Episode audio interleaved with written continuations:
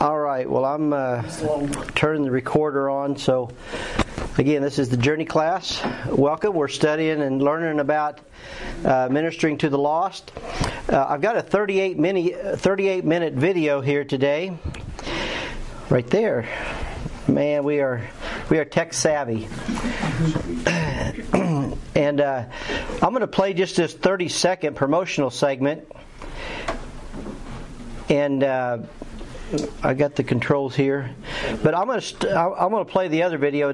Let's just let's just watch this 30 minute 30 second uh, promo video. Let's see if it'll go.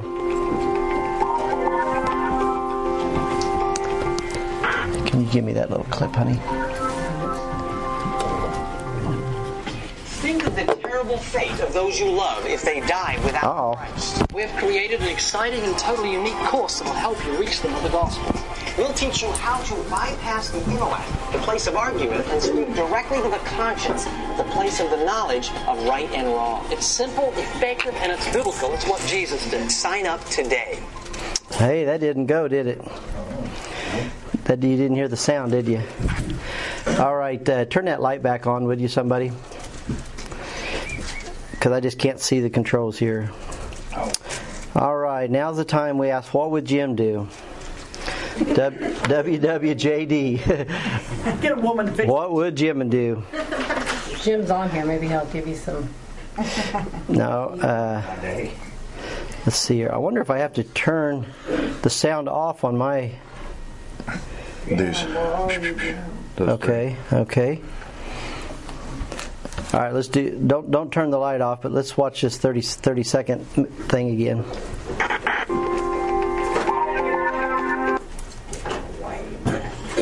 So that'll shut this off.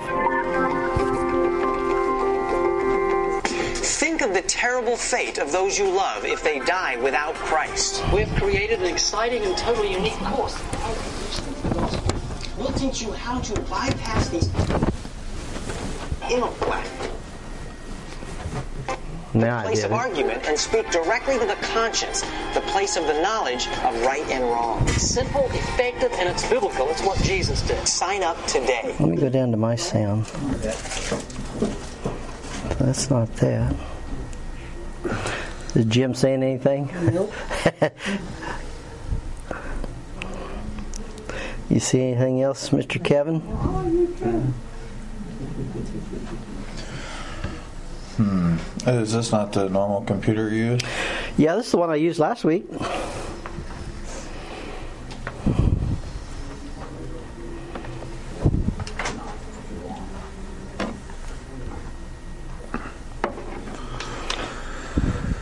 Hmm. Not gonna do it, is it? Well, I wonder- You can turn this one up and I can hear it. I can hear it back there. Could you? What can they hear it? Can you Think hear of it the terrible fate of those you love if they die without Christ. We've created an exciting and totally unique course that will help you reach them with the gospel. We'll teach you how to bypass the intellect, the place of argument, and speak directly to the conscience, the place of the knowledge. Can you guys hear that? It's simple, effective, and it's Good enough? It's what Jesus did. Sign up today. All right. So, okay, well, we're just going to go with that then. Uh, Jim says, is the problem with the audio? Is it not going through the HDMI to the TV speakers? right, that's Yes. what that's what we think. Correct, Jim. Yep, it's not going through the HDMI to the s- TV.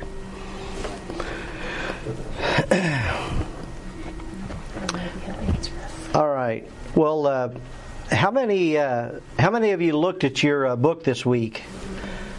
Pam did, Chuck did, Rosie, Angie did. All right.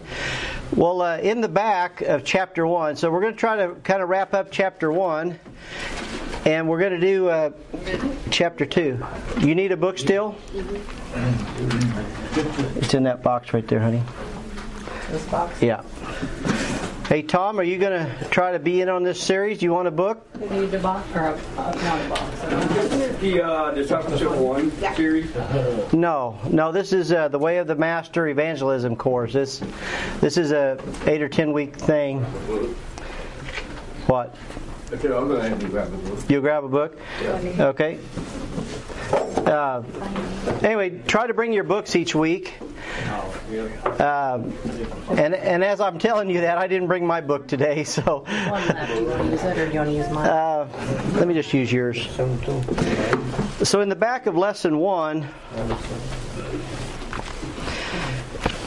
it said to ask somebody, uh, two people from your church, if they share their faith on a regular basis. Does anybody remember what percentage of Christians it says actually share their faith? Uh, four. Nope. What what'd you say? Two, I say. Pam said two. Kevin, you were so close. It was two. So only two percent. He doesn't get no candy. So Leo, can you give this to Emmett? Emmett and Pam. We got to sweeten them up a little bit. But listen, that, that's pretty crazy, isn't it? Two percent, only two percent of uh, Christians share their faith. And uh, today, do you see this uh, this topic here? Discovering hell's best kept secret. Oh, thanks. Um, it's near the end of chapter one. Lesson one. Lesson one, uh, Page 16. page 16. Toward the top of, uh, yeah, number two at the top of page 16, real world application. It says to call two people from your church and say, I'm taking an evangelism course called The Way of the Master, and as part of the homework, I need to ask someone a few questions. Can you help me with this? Then ask them the following questions Do you share your faith regularly? Many people feel they share their faith if if they mention God or church. So ask what that mean, what they mean. And do you go out of your way to verbally share the gospel with strangers? And then, uh, what is the main reason you don't share your faith more often? And write down the answers. Uh, did it, has anybody done that lately? Hey, Sean.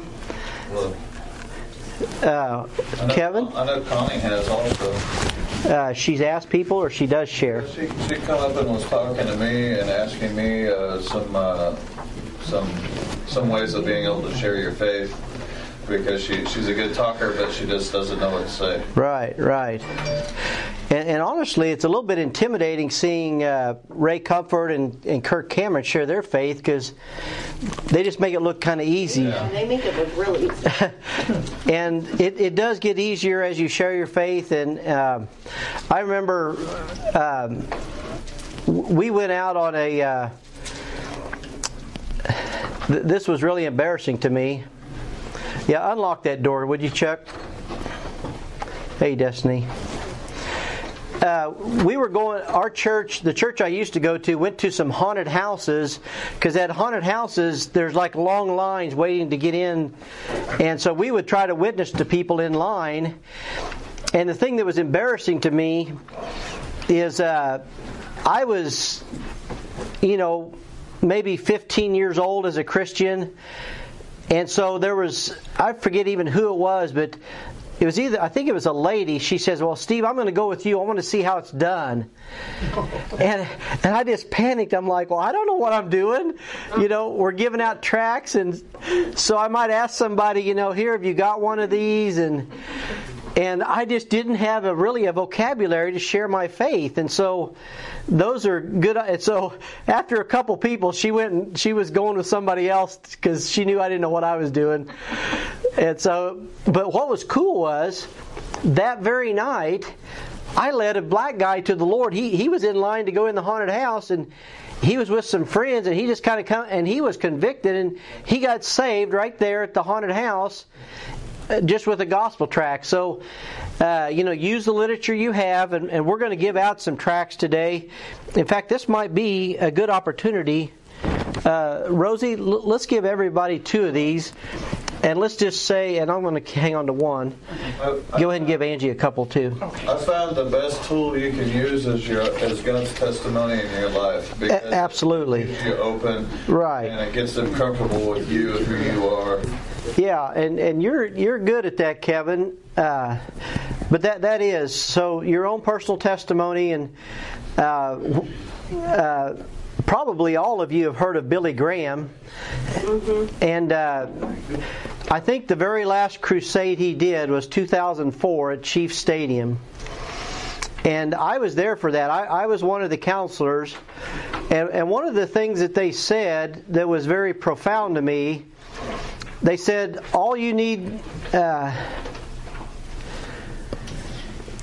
because the question was, how, how do you lead somebody? And they said, all you have to do is be one step ahead of the person that you're leading. Somehow that clicked with me. It's like you don't have to have it all figured out, but if if you're saved and they're not, you're one step ahead of them. And so uh, that that was really a, a great uh, event in my life uh, to be on the field at Chief Stadium and Arrowhead Stadium, and, and people came forward, and, and I got to talk with three or four people that night, and you know some people came forward, I think, just to be on the field of Chief Stadium, so it was kind of uh, maybe ulterior motives, but but uh, this tract, if you look on the back, uh, Life Issues had these made. I I had 2,000 of these made when we started our ministry, and we still have some. We haven't given out 2,000 tracts yet. Uh, we've got a stack of about 100 or so left at home, and I think there might still be some in the trailer, but we've given out way, well more than half of them. But this tract is kind of based on the Way of the Master series, and so uh, we give one of these to every guest uh, at that comes to our life issues meetings. And so, uh, what I challenge you to do is maybe not only read through this yourself this week, but give one to somebody else. I, I stuck some of these in my door of my pickup today. So I'm going to try to be more because there's been times where I'm like, uh, I'd like to share my faith with someone, but I, I, don't know quite how to start it. So, you know, we, we try to leave a tract at the table when we uh, eat eat lunch or dinner somewhere. And uh, so, anyway, uh, try to look through that. That that really goes with this uh, series that we're doing. And uh, I'm trying to think about anything else in, in the booklet here.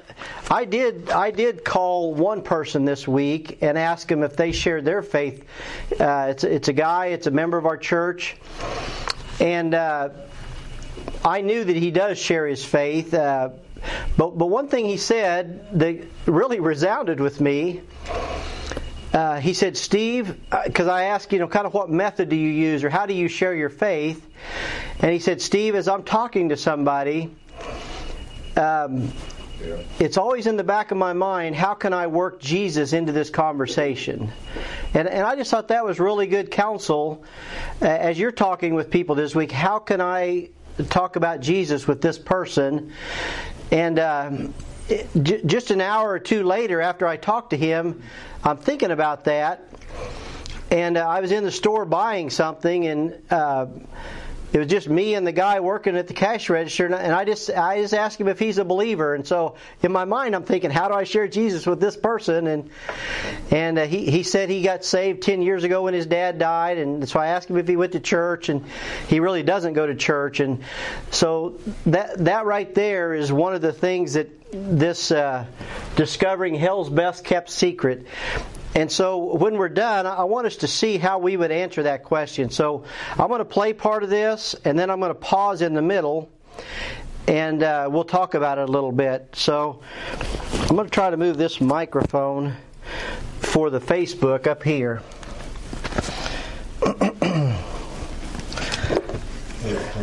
Actually, it needs to go by my computer, doesn't it? Because that that's not working. Okay, so scratch that. All right. Well, Sarah, let's go ahead and kill the lights, and we're going to watch. And I'm going to pause it because uh, I do have something I want to comment on when we get a little further in. But try to think of what is hell's best kept secret. Have you heard the exciting reports of millions making decisions for Christ, of the church exploding and increasing in number? Well, we want to tell you about a secret. It's called the fall away rate. 80 to 90% of those who are making decisions for Christ are now falling away from the faith. That means that modern evangelism and the methods it uses to bring people into the church is producing 80 to 90 of what we commonly call backsliders for every 100 decisions for Christ. let me make it more real for you. A number of years ago, a major denomination in the US was able to obtain 294,000 decisions for Christ. 294,000. Unfortunately, they could only find 14,000 in fellowship, which means they couldn't account for 280,000 of their decisions. And this is normal, modern evangelistic results from local churches right up to large crusades. And we believe this. Tra- Okay, turn that back on again for a second. That that is what I wanted to to comment on.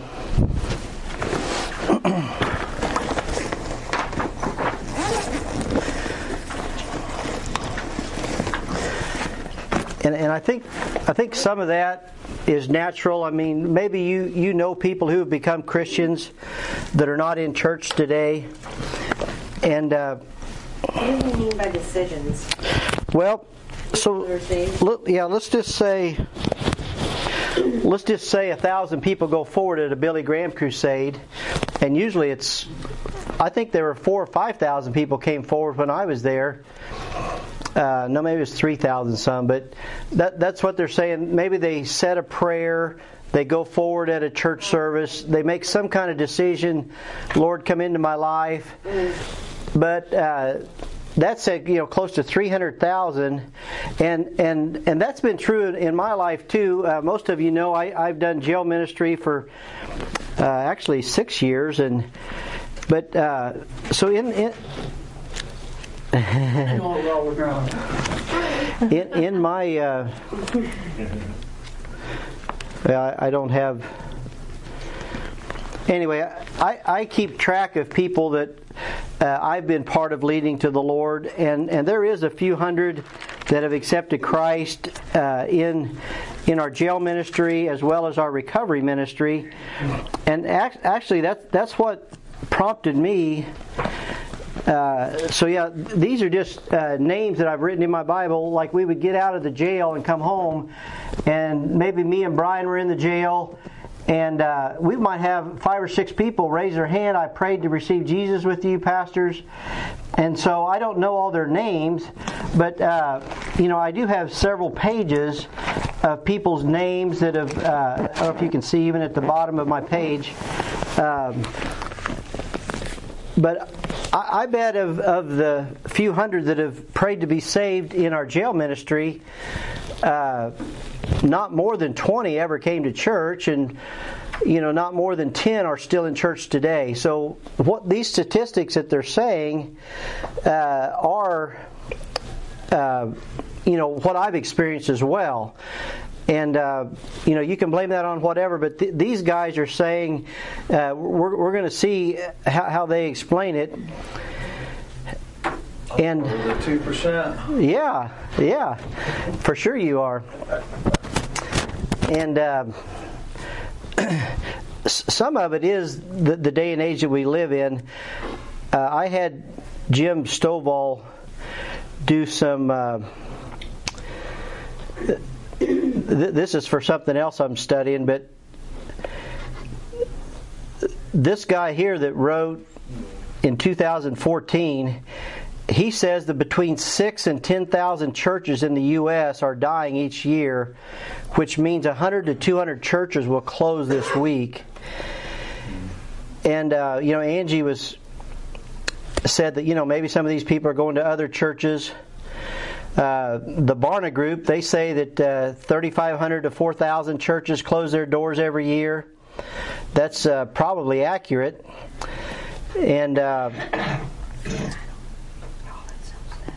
you know, there's 2 million people each year uh, due to nominalization or normalize normalism, secularism.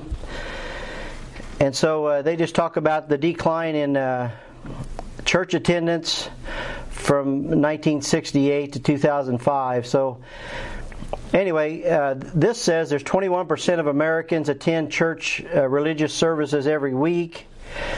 And uh, I thought that was interesting uh, compared to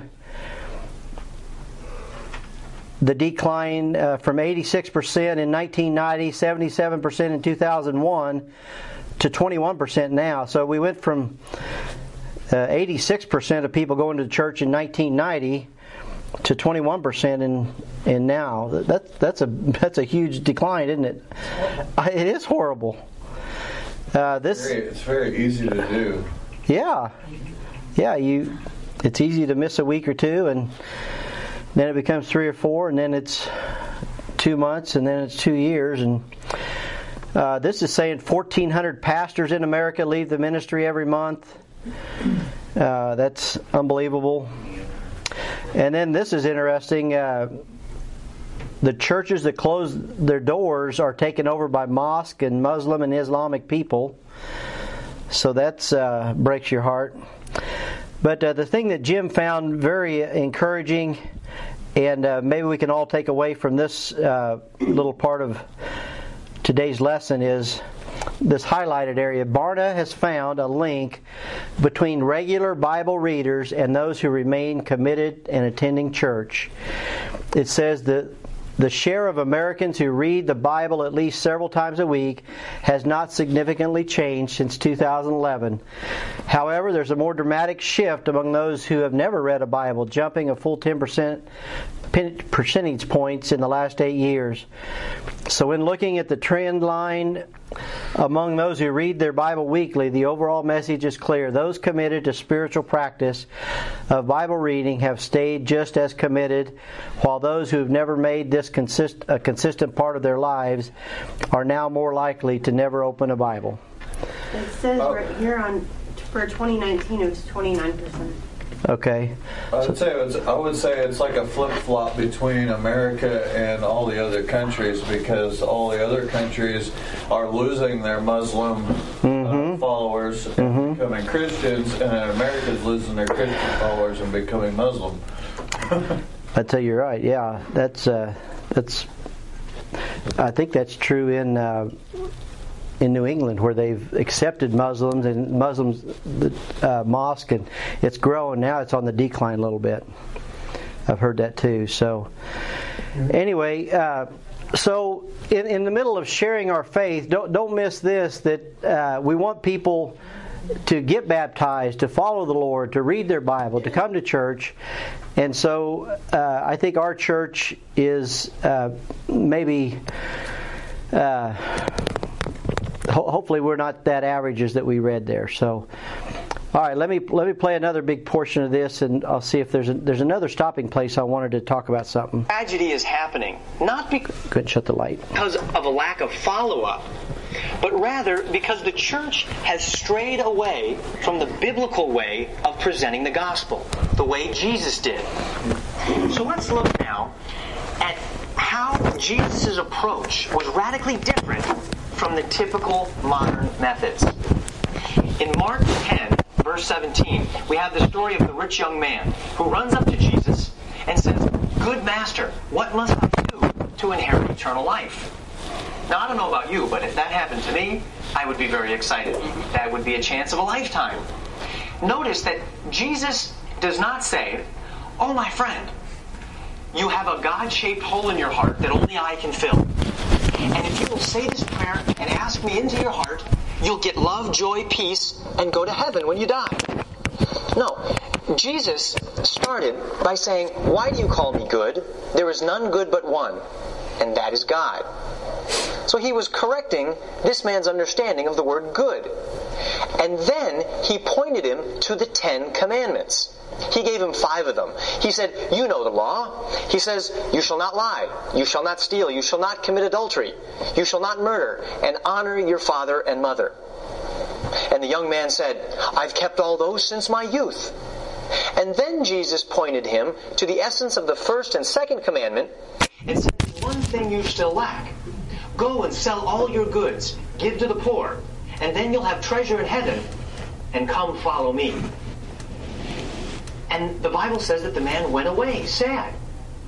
And I'm thinking to myself, didn't Jesus know that no one can keep the Ten Commandments? We're not saved by keeping the law, we're saved by grace. Why did he talk to him that way? I mean, he didn't talk about God's love, God's grace, he didn't pray with him. He didn't even say something like, Wait, come back. Would you like to come to my house this weekend for a lamb barbecue where I could establish a no strings attached, non confrontational relationship with you? It seemed to me Jesus might have benefited from a friendship evangelism course. But that was my shallow and immature understanding of what he was doing. He was using a principle that prepares the heart for grace. It's a principle that has been used by Charles Spurgeon, John Wesley, George Whitefield. And it, it converts the soul according to the Bible. It shows a person why they need the Savior. It's a key that changes everything. And that's why the enemy does not want you to get a hold of it.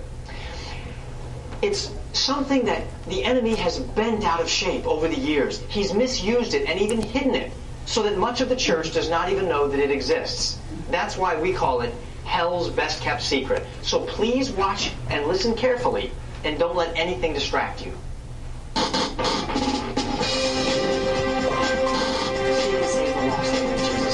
Only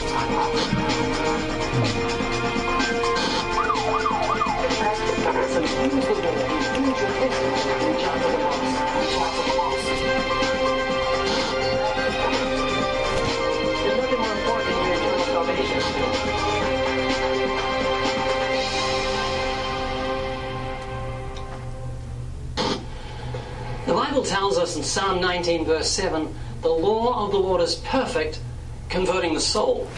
What is it that the Bible says is perfect and actually converts the soul?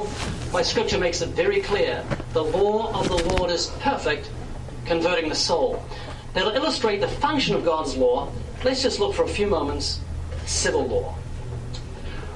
Imagine if I said to you, I've got some good news for you. Someone has just paid a $25,000 speeding fine on your behalf. You'd probably look at me and say, That's not good news. It doesn't make sense. I don't have a $25,000 speeding fine. You see, my good news would probably not be good news. It would sound foolish. But more than that, it would also sound offensive because I'm implying that you've broken the law when you don't think you have. But if I said it to you this way, it might make more sense. On the way here today, the law clocked you at going 55 miles an hour through an area set aside for a blind children's convention. There were 10 clear warning signs stating that 15 miles an hour was the maximum speed, but you went straight through at 55 miles an hour. What you did was extremely dangerous. The law was about to take its course when someone you don't even know stepped in and paid the fine for you. You are very fortunate. Can you see that telling you precisely what you've done wrong first actually makes the good news make sense? If I don't bring clear instruction you've violated the law, the good news will seem foolishness, it will seem offensive. But once you understand you've broken that law, then that good news becomes good news indeed. In the same way, if I approach a hardened sinner, someone who's understanding, and say, Jesus Christ died on the cross for your sins, it'll be foolishness to him and offensive to him. Foolishness because it won't make sense. The Bible actually says that. The preaching of the cross is foolishness to them that are perishing. And offensive because I'm insinuating he's a sinner when he doesn't think he is. As far as he's concerned, there are plenty of people far worse than him.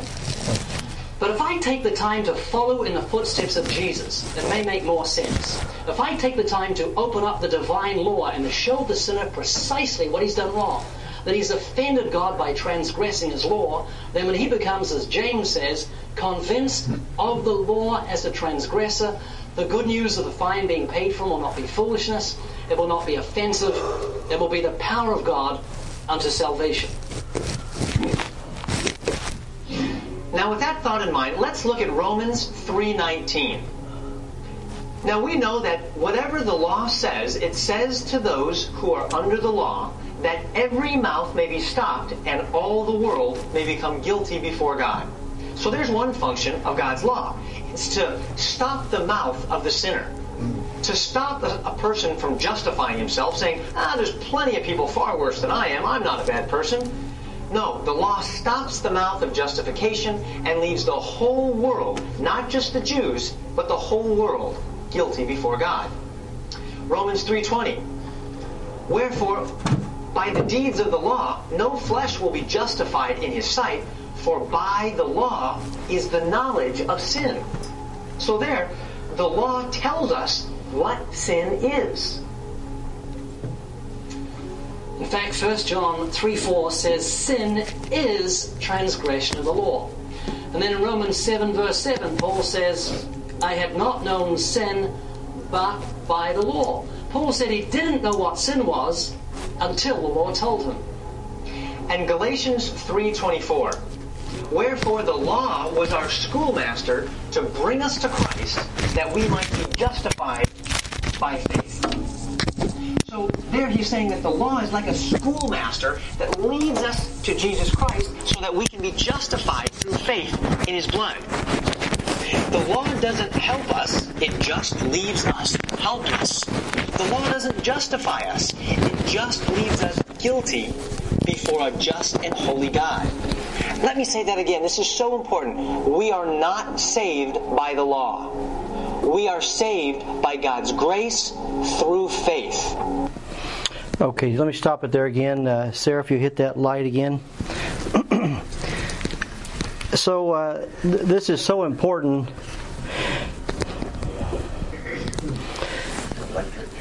Um, probably every one of us, you know, looked in a mirror this morning, and uh, you know, I shaved in a mirror, and uh, the, the mirror basically shows you what's wrong, doesn't it?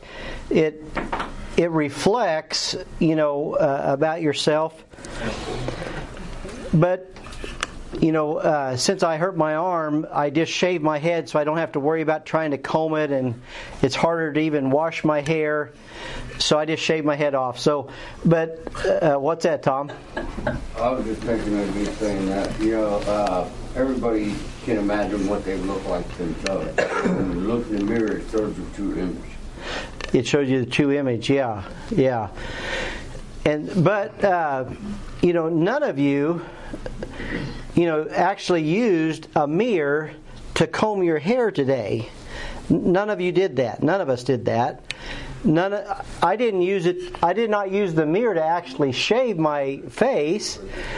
The the mirror simply reflects. It simply shows you, uh, you know, what's wrong, and so I just think that, uh, and and James actually used that. It says uh, how that. Uh, what does it say there, Kevin? Uh, you're, that the natural man. When a man looks at himself in a mirror, it shows the natural man, but then he right away, when he walks away, forgets the manner Uh-huh. he was, or something like that. But then when we look into the perfect law of liberty, you know, you, you're wise if you take heed there, uh, you know, and do what it tells you. So not to be hearers of the word, but doers. yeah, yours.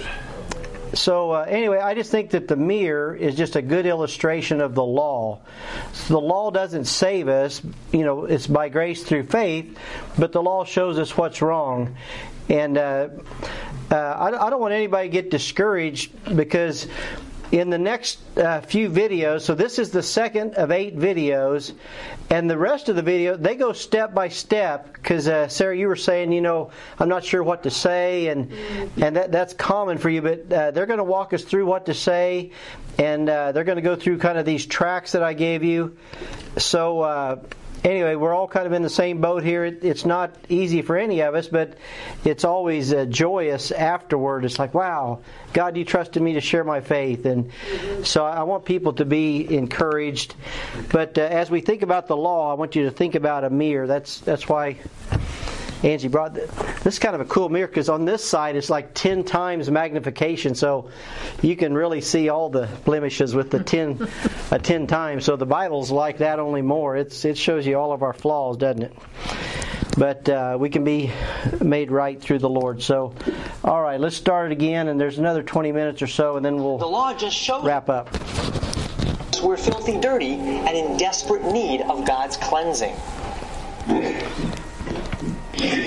And the tragedy of modern evangelism is that around the turn of the last century, when it got rid of the law and its ability to convert the soul, to drive people to the Savior, modern evangelism had to therefore find another reason for people to come to the Savior. And the issue that it is chosen to attract people to Jesus is the promise of life enhancement. The gospel has degenerated into, Jesus Christ will give you love, joy, peace, fulfillment, and lasting happiness. Now, to illustrate the unscriptural nature of this very popular teaching, one that I used to teach myself, please listen to the following story because the essence of what we're saying pivots on this particular point. Two men are seated in a plane. The first is given a parachute and told to put it on as it would improve his flight. He's a little skeptical at first as he can't see how wearing a parachute in a plane could possibly improve the flight. After a time, he decides to experiment and see if the claim is true. As he puts it on, he notices the weight of it upon his shoulders and he finds that he has difficulty in sitting upright. However, he was told the parachute would improve the flight, so he decides to give the thing a little time.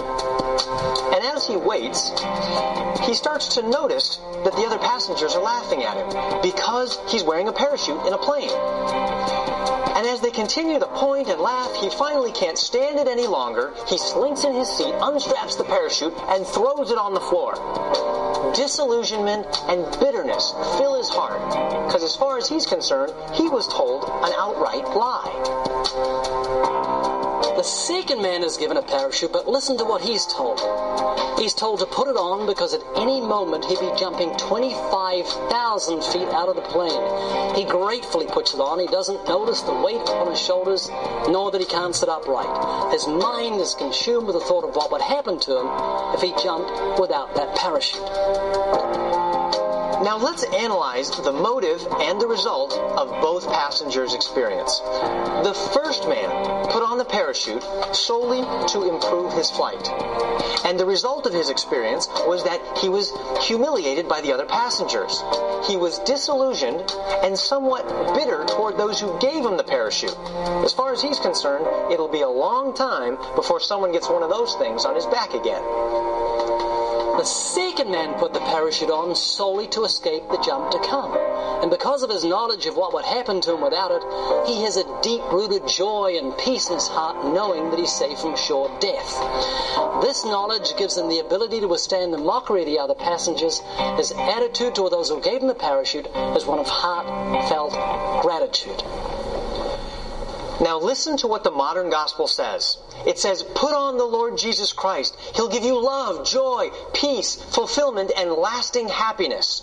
In other words, Jesus will improve your flight.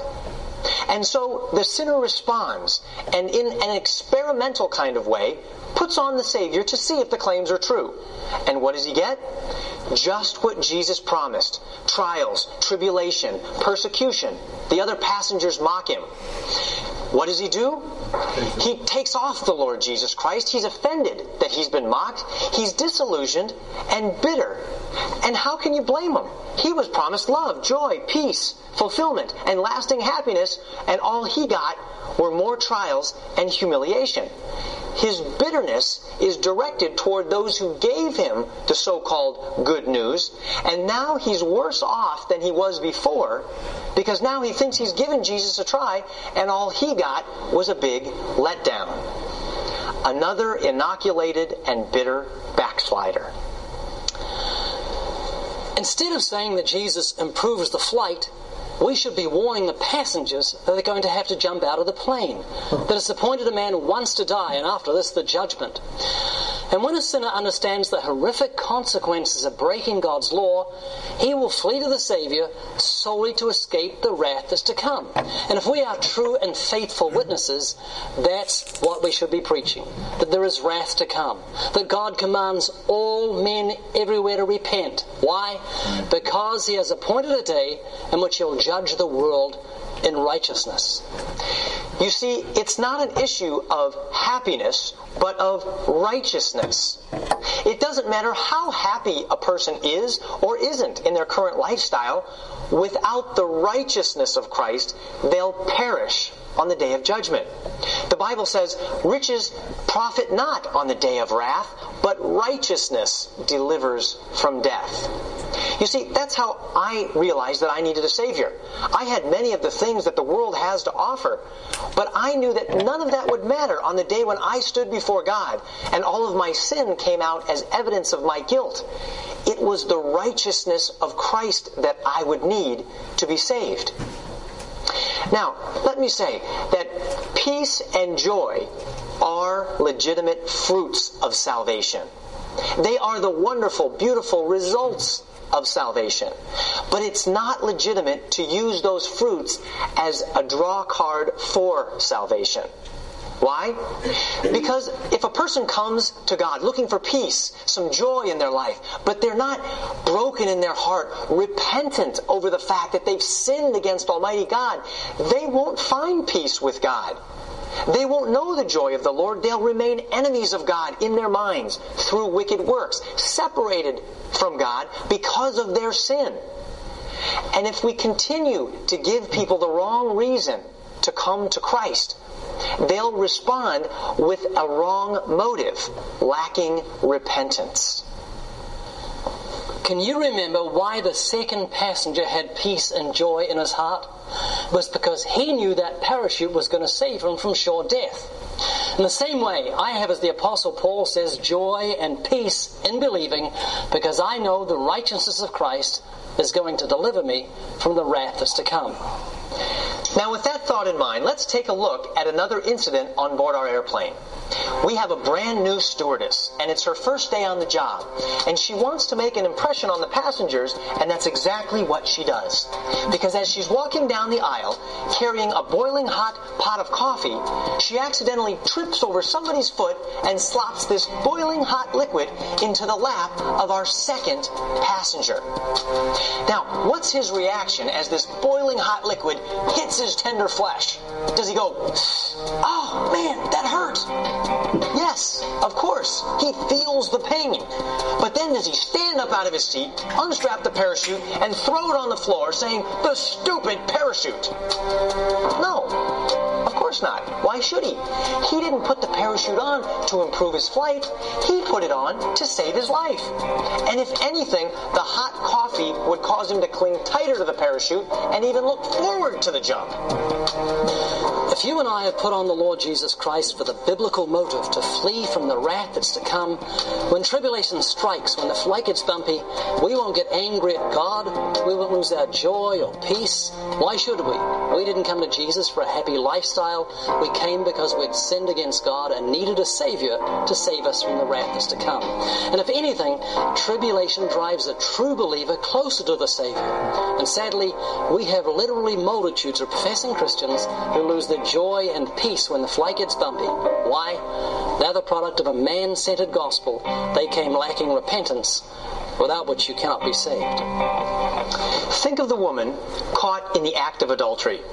She had violated the seventh commandment. The law called for her blood. They were about to stone her. The law condemned her. And that's one of the functions of God's law. It condemns. Now you might say, wait a minute. That's not right. We can't go around condemning people.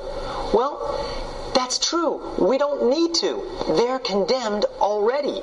John 3:18 says, "He that believes not is condemned already."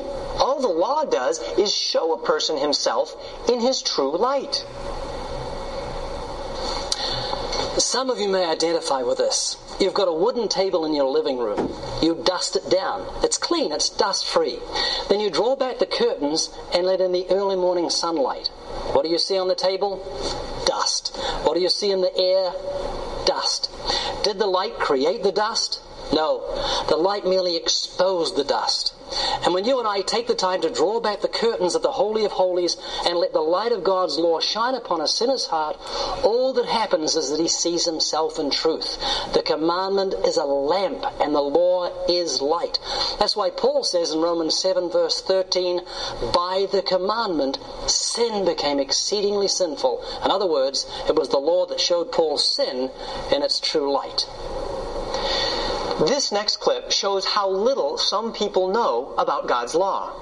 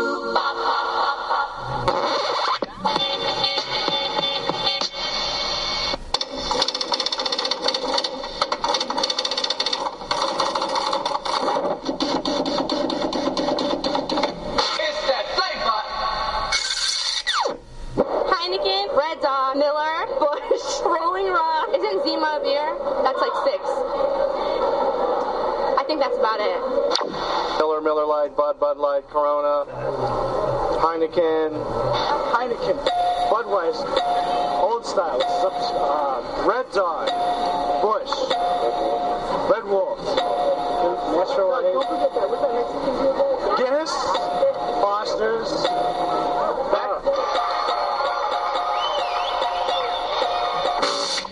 While that may seem funny to some, it's a sad reality that many people today know more about beer than they do about the Ten Commandments, God's moral standard. If someone does not know God's law, they will not see their sin as being exceedingly sinful, and their heart will not be prepared for the gospel. It's as simple as this. What farmer would take good seed and cast it on hard soil? Now, firstly, he prepares the soil. He breaks it up. Good seed, good soil, good harvest. And what modern evangelism does is it takes the good seed of the gospel and casts it on the hard, unregenerate heart of humanity. Biblical evangelism, without exception, is always law of the proud, grace to the humble. Never will you see Jesus giving the gospel, the good news, the grace of God to a proud, arrogant, self-righteous person. No, with the law, he breaks the hard heart. With the gospel, he heals the broken heart. Why did he do that? Because he always did those things that please the Father. The Bible says God resists the proud and gives grace to the humble. Let me put it another way. What doctor would give a cure to a patient when the patient's not first convinced of his disease? Imagine I'm a doctor and I say to you, I've got this wonderful cure, but you're not convinced of the disease. You're going to pour it down the drain. And why shouldn't you? You don't appreciate it and there's no point in appropriating it. But if instead I say to you, you've got a terrible terminal disease, sit down. I can see 10 clear symptoms on your flesh. You're going to be dead in two weeks. And you say, oh, what should I do? Then I say to you, oh, don't worry, I've got a cure. Then you're going to grab it, you're going to appreciate it, and you're going to appropriate it because you've seen the disease that you might appreciate the cure.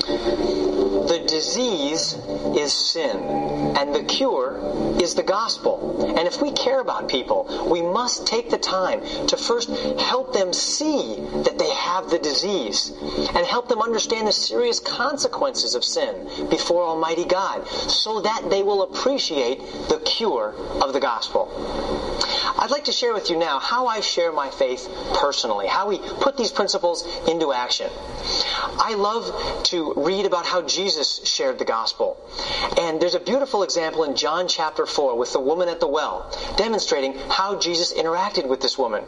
We like to call it the way of the master. It shows Jesus first relating to this woman in the natural realm talking about natural things. And then he swings to the spiritual realm, talks about spiritual things. He brings conviction using the seventh commandment and then reveals himself as the Messiah. And I'll try to follow in his footsteps, so to speak, by talking with someone about everyday things and then deliberately swing to the subject of God. And sometimes I do this by bringing up uh, something religious that's occurred in the news, uh, just a, general question like, hey, you ever think about what happens when you die? Hey, do you believe in God? Do you know any good churches around? Or I'll use a good gospel tract to bring up the subject of spiritual things. I did this uh, not too long ago. I was on the golf course with uh, a friend of mine, and uh, we got on the subject of the things of God, and I asked him, I said, you believe in God? And he says, yeah. And he says, um, yeah, I used to go to church when I was a kid.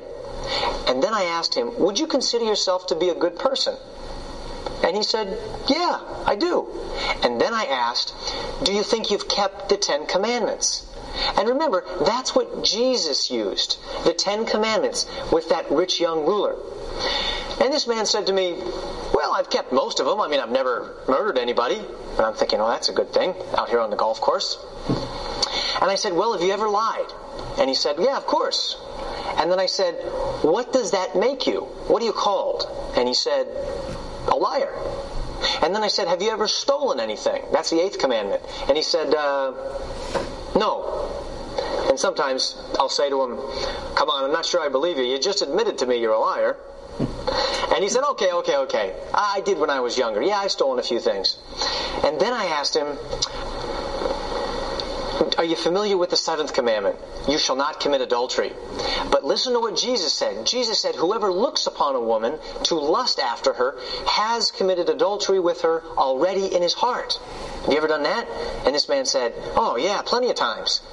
And then I said to him, by your own admission, you're a lying thief and an adulterer at heart, and that's only three of the Ten Commandments. There's seven more pointed at you. You should have seen the look on his face. Well, he looked guilty because he knew he was guilty. And that's what the commandments do. They leave the whole world guilty. I mean, think about it, even for you, sitting right where you are. Do you think you've kept God's commandments? Look at the first one. You shall have no other gods before me. Jesus said to love God with all your heart, mind, soul, and strength, so much that your love for everyone else is like hatred compared to your love and devotion for God. Have you always loved God that much? Or the second commandment, you shall not make for yourself a graven image. Now, you can either make a false God with your hands or with your mind. Have you ever said something like this? My God is a God of love and mercy. He's not a God of judgment and would never send anyone to hell. Well, if you've said that, you're right. Your God never would send anyone to hell because he couldn't. Because he doesn't exist. He's a figment of your imagination. You've created a God in your own mind that you're more comfortable with. You've created a God to suit your sins. It's called idolatry. And many people call that simply their own beliefs, but the Bible calls it idolatry, and idolaters will not inherit the kingdom of heaven. Or the third commandment, you shall not take the name of the Lord your God in vain. Have you ever used God's name as a cuss word to express disgust? Something called blasphemy. Jesus warned every idle word a man speaks, he'll give an account thereof in the day of judgment. And the Bible says the Lord will not hold him guiltless who takes his name in vain. The fourth commandment, remember the Sabbath day to keep it holy. I went for 22 years as a non Christian, knowing that God had given me life, and never once did I say, God, you gave me life. What do you require of me? One day in seven, I violated that commandment. Or the fifth, honor your father and mother. Have you always honored your parents implicitly in a way that's pleasing in the sight of God? Or the sixth commandment, you shall not kill or murder. Most of us think we're innocent with that one. But Jesus said, whoever is angry with his brother without cause is in danger of judgment. And the Bible says, he who hates his brother is a murderer. We've already looked at the seventh, the eighth, and the ninth. And who of us can say that we're not guilty of violating the tenth commandment, coveting, or being jealous, greedy for things that belong to other people? And remember, God even sees our thought life and the secret deeds done in darkness. James 2:10 says, "He who keeps the whole law and violates it at just one point is guilty of all." Can you see how the commandments leave us all guilty? My friend could see that on the golf course, and so I asked him, if God were to judge you by the commandments, would you be innocent or guilty? He said, guilty. I said, so does that mean that you'd go to heaven or hell? And you know what he said? He said, Heaven. Because God is forgiving. You just need to ask him. And I said to him, Man, try that in a court of law. You're standing before a judge guilty of a serious crime, and the judge says, What do you have to say before I pass sentence? And you stand up and say, Judge, I'd just like to say that I believe you're a good man, and therefore you'll let me go. Is the judge going to let you go if he's a good judge? Of course not. He'll probably say, Because I'm a good man, I'm going to see that justice is served. Because I am a good man, I'm going to see that you're punished for what you've done. And the very thing that many people are hoping will save them on the day of judgment is the very thing that will condemn them. Because if God is good, then by nature, He will make sure that justice is served and that people are punished for what they've done. And the Bible says that God will punish sin wherever it's found. He'll punish murderers and rapists, but He won't stop there. God is so good, He'll also punish liars and thieves, adulterers, blasphemers, and all those who violate the inner light that God has given to every man. So I said to my friend, if God gave you justice, you wouldn't be headed for heaven, would you? But for hell. It's when he hung his head and his mouth was stopped that I knew the law, the commandments, had done their work. And he was ready for grace. I said, Man, I want to tell you some great news. Put yourself in a courtroom. You're guilty of a serious crime with a million dollar fine or life in prison. You can't pay your fine when all of a sudden someone comes into the courtroom and pays your fine for you. I said, that's what God did for you and for me 2,000 years ago. Jesus Christ stepped into the courtroom, so to speak, and paid our fine when he suffered and died on the cross. The Bible puts it like this God demonstrated his own love for us, and that while we were yet sinners, Christ died for us. We broke the law, and Jesus paid our fine. It's as simple as that. And then he rose from the grave, and he is seated at the right hand of the Father. And then I told him God commands him to repent and put his faith in Jesus Christ. We got to the end of the golf course, and he put his, his face in his hands and began weeping in the middle of the parking lot, crying out to the Lord to forgive him. It was a beautiful thing, and he said to my wife the next day, That was the best day of my entire life, and golf had nothing to do with it. Please watch carefully as Ray uses the commandments in this clip to help a person see the disease of sin before he offers the cure of the gospel. Okay, can you name any of them? Um, yes, thou shalt not murder, thou shalt not steal, thou shalt not commit adultery, thou shalt not. Oh, hold on, I, I know. You, Yeah. you know a few. Yeah, I know. Now, do you think you've kept those Ten Commandments? Um, yes. Okay, have you ever told a lie? Well, at some times, you know, most every human does. So you broke that one. Yes. So what are you called if you tell a lie? A liar. Uh, Have you ever stolen? No, sir, I haven't. Even something really small. Be honest before God. Well, I guess a little stuff. Like, maybe like a piece of gum or something. Like just a piece of gum. So what does that make you? I, well, a stealer, I guess. Thief. See, the value of the thing you steal doesn't make any difference. If I open your wallet and just take out one dollar, it's as bad as taking out a hundred dollars. I'm a thief. Now Jesus said, if you if we look at a woman and lust after her, we commit adultery with her in her heart. Have you ever done that? Um, no, sir. I, Have you ever looked at a woman with lust? Oh, well, Your friend over there is laughing at you. He doesn't think you're speaking the truth. well, I mean, yes, I have looked at a woman, you So know. you've told another lie. All right. Yes. So you've really blown it, haven't you? so you've broken three commandments. We've only looked at three. We haven't looked at the other seven. Have you ever used God's name in vain? Yes, sir. So instead of using a four-letter filth word to express disgust, you've taken the name of the God who gave you life and used his name as a curse word, which is called blasphemy. So on Judgment Day, when God judges you by that standard, are you going to be innocent or guilty of breaking his commandments? I'll be guilty of that one. Do you think you'll go to heaven or hell? Um, well, I think think I'd probably go to heaven in the sense that that's that's one thing that from now on I'll try to improve myself and that God might forgive me for all my for the sins that I've broken from that. So do you think God should let murderers and liars and thieves and adulterers into heaven?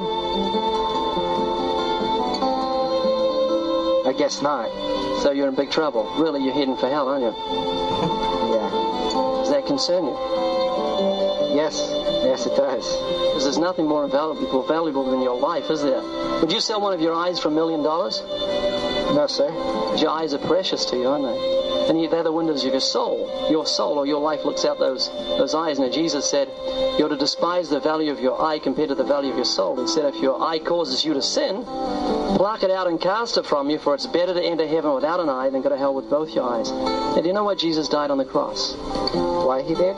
For uh, for sinning. Sinning? Well, he died for our sins, for the sins of the world. Of, of everybody around the world, like you know, sacrificing himself for everyone else. Now, do you know how to uh, partake in that gift of salvation? Do you know what you should do? No. Well, if you were on a plane and you knew you had to jump and there was a parachute under the seat, what would you do? I would take the parachute. Put it on. You wouldn't just believe in it, would you? You'd put it on. Yes. That's exactly what you have to do with Jesus. The Bible says, put on the Lord Jesus Christ. You've got to repent, that is, turn from your sins once for all, and put your faith in Jesus the same way you put your trust in a parachute. The moment you do that, the Bible says you'll pass from death to life. You'll come out of darkness into light, and you'll receive God's gift of everlasting life.